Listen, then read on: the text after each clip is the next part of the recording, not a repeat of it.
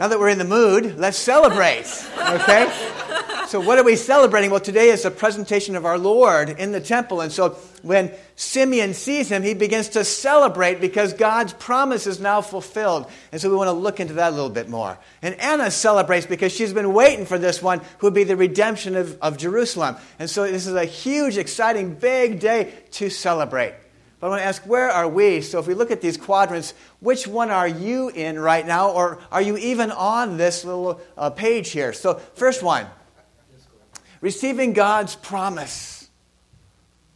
In Bible class today, I, I handed out a couple of $20 bills, okay? And you know what? It was, yeah, got to come to the right Bible class. Did you give out any money this morning? Nope. See? I'm over in that room right over there. No guarantees for next week. All right? So, what we did is I handed those out, and you know what really makes people uncomfortable? Receiving money from their pastor. Like, I, I don't do, you know, I can't take that from you, blah, blah, blah. Okay? And so it's really interesting because it's hard sometimes for us to receive God's promise. Simeon was reminded, okay, before you die, I'm going to send the Lord's Christ. He's been waiting for the consolation of Israel. And that, if you have heard that term, okay, does that ever confuse you? What's the consolation of Israel? Okay, it's that was promised back in Isaiah when God says through the prophet Isaiah, Comfort, comfort my people, says your God. The consolation, the comfort of the people who would be going into exile, who would be enduring. There's comfort coming. And so he's waiting for that ultimate comfort, which he celebrates in the Messiah. Now, as we think on that, some of you may be thinking, well, okay, it's hard for me to receive some of his promises, but we'll talk about those in just a minute. I want to go to the next step. Next one is longing for fulfillment. Now, what you might be doing today is you might have received those promises, and now you're just longing for them to be fulfilled. Okay? Next one. The promise fulfilled. So, for years, Simeon waited while God had yet to fulfill that promise. He waited and waited and waited, and finally Jesus came, and God said, the Holy Spirit said, Here's the right time. This is the right one. And saw him, saw the promise fulfilled, and delighted. And what happened then? He began to celebrate like Kool and the Gang. Probably not the same way, okay? and then shared. And he shared not only the joy he had, but he also shared some important message, like a, a uh, your soul will be pierced too. And he will determine like the fall and the rising of many in Israel. So he celebrates the coming of the Messiah, but also shares some important truths that go along with him. Now, for us, I want to I want to focus. Where are you in this? Receiving, longing, promise fulfilled, celebrate, and share. Where are you in that process? My hope is that you're kind of moving through that on a regular basis, that you're going through that. Where are you on that map? Okay?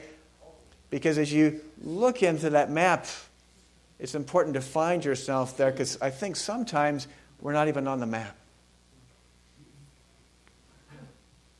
When I ask you, what are God's promises that you're clinging to right now, and you give me that blank stare,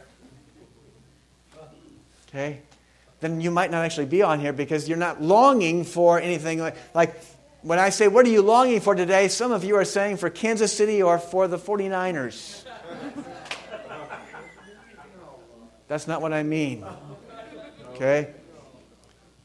Because what we see here is both Simeon and Anna are longing for something bigger than their personal happiness or success. Don't we need the Lord in our lives to open up our minds, our lives, our whole being to something just bigger than our personal plans? He's waiting for the consolation of Israel, Simeon is. Anna is delighting in the redemption of Jerusalem. Not just that they have their own little plans made and things are going well for them. Do we get really nearsighted? Do we only look at ourselves when we think about God's promises and what we're longing for? Sometimes we don't long for anything. We're not receiving any promises. Sometimes we don't long. But I want to give you two promises to think about today.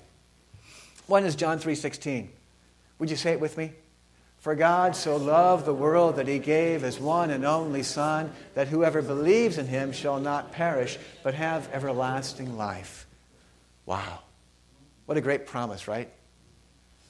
So, how, how's that promise? Okay, what do we long for in that promise?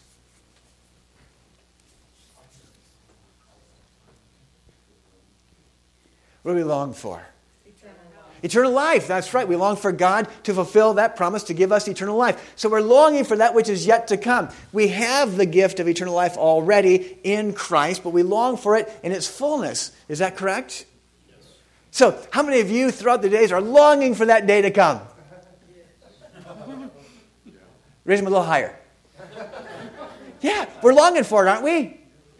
Are we so busy and so wrapped up with what's happening with our government and our health and all those things that we lose sight of that? You see, Chuck Swindoll wrote one time in his book, Laugh Again, this great little quote, and I want to give it to you. It goes like this When Christ becomes our central focus, when Christ becomes our central focus, our reason for existence, contentment replaces our anxiety as well as our fears and insecurities. That's beautiful. I want to read it to you maybe a couple more times. Listen to what it says. When Christ becomes our central focus, our reason for living existence, then contentment replaces our anxiety as well as our fears and insecurities. And he delivers three little points. He broadens the dimensions of our circumstances. It's no longer about me and my personal happiness, but about something far bigger. He delivers us from the preoccupation with others. What is everybody else going to think of me? And he calms our fears regarding ourselves and our future because it's all wrapped up in Jesus. And so when he promises, he always keeps his promises. So if I'm living in the truth that promise, and longing for everlasting life with Christ being my center, okay, then I can long well, and I know that one day Jesus will come and that promise will be fulfilled. And it allows me then to do something that I, I read about here in Philip Yancey's book. Listen to this. Jesus reveals a God who comes in search of us, a God who makes room for our freedom a God who is vulnerable. Above all, Jesus reveals a God who is love. Those raised in the Christian tradition may miss the shock of Jesus' message, but in truth, love has never been a normal way of describing what happens between human beings and their God.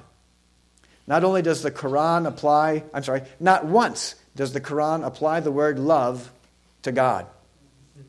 Aristotle stated bluntly it would be eccentric for anyone to claim that he loved Zeus, or that Zeus loved a human being for that matter. In dazzling contrast, the Christian Bible affirms God is love and cites love as the main reason Jesus came to earth.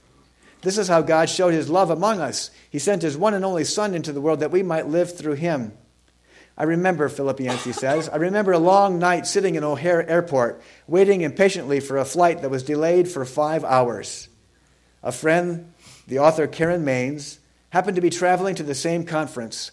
I was writing the book Disappointment with God at the time, and I felt burdened by other people's pains and sorrows, doubts, and unanswered prayers. Karen listened to me in silence for a very long time and then out of nowhere, she asked a question that has always stayed with me Philip, do you ever just let God love you?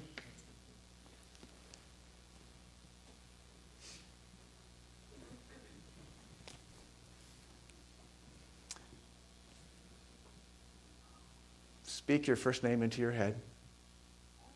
Do you ever just let God love you?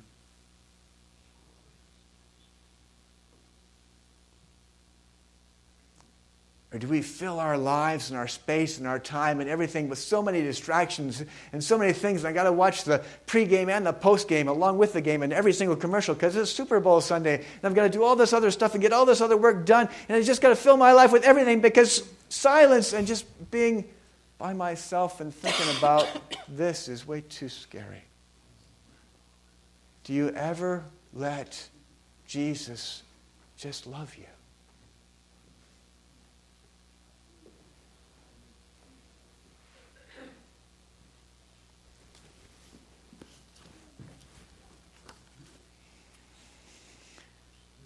She said that. It's pretty important, I think. I realized with a start that she had brought to light a gaping hole in my spiritual life. For all my absorption in the Christian faith, I had missed the most important message of all. The story of Jesus is the story of a celebration, a story of love. It involves pain and disappointment, yes, for God as well as for us. But Jesus embodies the promise of a God who will go to any length to get his family back.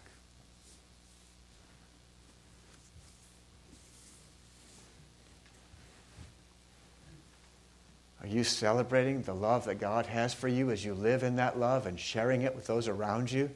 Are you aware of that love for God so loved you and the rest of the world that he gave his only son that we now have the hope, the promise of eternal life as we trust in Jesus?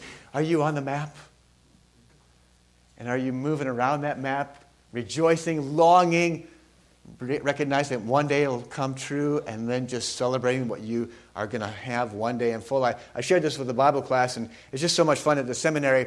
He talked about um, all of us guys in there, and we, if we give our girlfriends or our wives a, a little box of chocolates, and then what we would do is that we, we give her a little box of chocolates and say, Now, this is just a little tiny gift in anticipation of the train load of chocolates that are coming your way. But you know, all the joys that we have and the experiences of love at the table and, and beyond that we have with Jesus now, okay, is just a little sign of the trainload that's coming. You are so loved. Amen. Not the end of the sermon. Sorry, I freaked you out there. The next one, Matthew 28, 19 and 20. Okay? Jesus says this Go and make disciples of all nations, baptizing them in the name of the Father, Son, Holy Spirit, and teaching them to obey everything I've commanded you. And surely, or lo, I am with you always to the end of the age. Okay? So, in the middle of this, making disciples, oh no, that sounds scary, doesn't it? Or I don't know what in the world I'm doing, right? Disciple making, that's for a pastor to do, not the rest of us, okay? But it's actually the job for all of us to make disciples as we follow Jesus, to invite others to follow along with us. And it sounds scary, except for God makes a promise. You know what that promise is? And lo, I am with you. How many of you are going through life solo? That's right, none of you. We are going through it with the one who's in control. And when we think we don't know what we're doing to extend out this good news to the other Gentiles, we being some of them, we want to remember that God makes a promise and he's, we long for the fulfillment of that promise to feel that truth so we might go with confidence because it's already fulfilled, right? Is Jesus with us? You know what great thing Jesus does today? He meets with us here at the table. And he says, Let that make a difference as you live forgiven and you go and share my truth with those around you. I know I'm reading a lot to you today. Today, there's just some great things to read, and I'll tell you to bring a pillow next time since it's bedtime stories. But I want you to hear this as well. This is out of the book Joining Jesus on His Mission. So we think about reaching out, about sharing what we know as we celebrate. This is from Greg Finke. For many years, my family and I lived in Bullock Creek, Michigan, just outside the town of Midland. Our home was on a small hobby farm. It once had been a working farm established in 1910. Over the years, though, different owners, the original acreage had been sold off. By the time we bought it in 1992, it was down to five acres.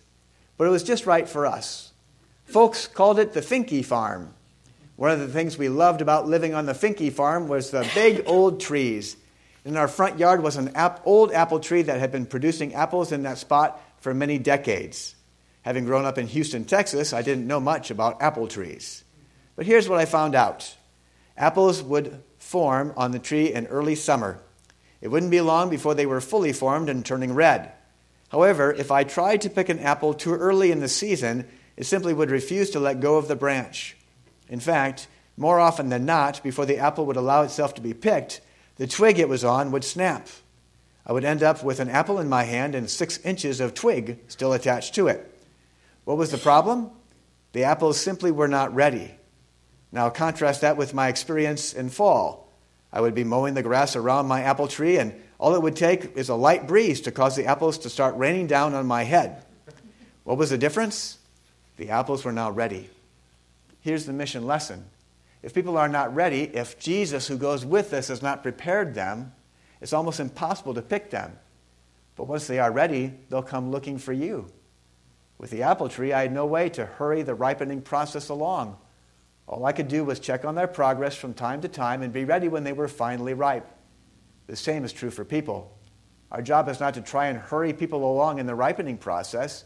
Jesus is in charge of ripening people. Our job is to watch for people who are ripe. What would happen in your life and mine if we actually lived that truth? If we knew He was with us, going before us, preparing the way for us, and we just walked with Him and, and were available for the, when, the tr- when the apples fell, we could do something about it. Wouldn't that be awesome? Wouldn't that make evangelism much less scary? Wouldn't it be fun to do life with Jesus? Oh, that's right, we do.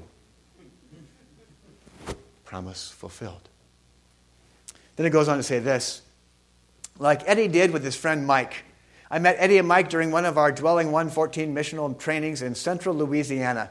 When they heard me talking about ripe apples and ripe people, they wanted to tell me their story. Eddie and Mike had met years ago when they were police officers. Mike was tall and a natural leader. Eddie was shorter and the funny guy. They both played on the department basketball team and enjoyed hanging out with each other. Eddie knew Jesus' grace, Mike didn't. Mike grew up hearing of God's condemnation and was convinced he was too far gone for heaven to be an option. Mike was thoughtful and a man of honest integrity. When he did the math, he knew he was left out of heaven. So when Eddie would offer Jesus from time to time, Mike would say, No thanks, there's not much there for me. Eddie wouldn't push it. He was Mike's friend, even if Mike did not yet want his Jesus. Then one day it was time. All of a sudden, for no apparent reason, it was the Holy Spirit's day to get a hold of Mike, like the Holy Spirit was always a hold of Simeon. Everything suddenly clicked. The light went on spiritually. And when that happened, who did Mike immediately think to go to? His friend Eddie. Mike knew that Eddie knew about Jesus. And because Eddie hadn't been pushing Mike, but had been a friend to Mike, it was the most natural thing in the world for Mike to go to his friend when he was ready. Today, Eddie and Mike are still good friends, but now they are on a new adventure together the adventure of Jesus' redemptive mission. Mike is in the process of becoming a pastor, he's a natural leader. And Eddie, he's still the funny one and still looking for people who are ready.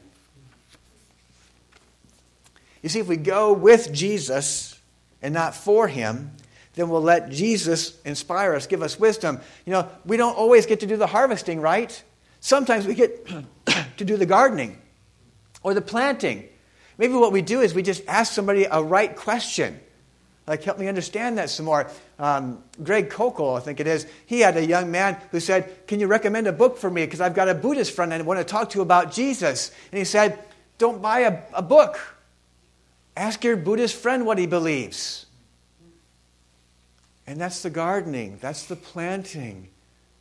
Where are you on that list? Are you receiving God's promise that He's with you? Are you longing for that to be more and more real in your life so that you can actually enjoy it when it happens and then celebrate His presence with you as you go to love others well? That's my hope. Where are you? Well, I hope today you're celebrating. And I hope you're celebrating the presentation of our Lord because one thing about this I didn't explain to you yet, and that is this when they brought Jesus to the temple, do you know why they did it? I know Don does because he's went to the seminary. Okay, the rest of you, do you know why? It was part of the law. You know what? When they came out of Egypt, okay, the firstborn was slain throughout Egypt. And so God pronounced, every firstborn is mine. And so if they wanted, so what they had to do is they had to redeem the firstborn. So they're bringing Jesus to the temple to present him to the Lord and to redeem him. That's what the, the two birds, that's what the birds are for. Okay? Because they're poor. They can't afford anything more. So they redeem their son, so they have him back as their own. They've, they've paid the price. But isn't it so interesting that the one they paid the price for there is the one who would one day be the Lamb of God who paid the price for them, for all, so that Israel, so that Jerusalem, so that you and I could be redeemed to God and comforted by Him. The one whose presentation we celebrate today. 2 Corinthians chapter 1 verse 20 says all the promises that God has made to us are yes in Jesus. Amen.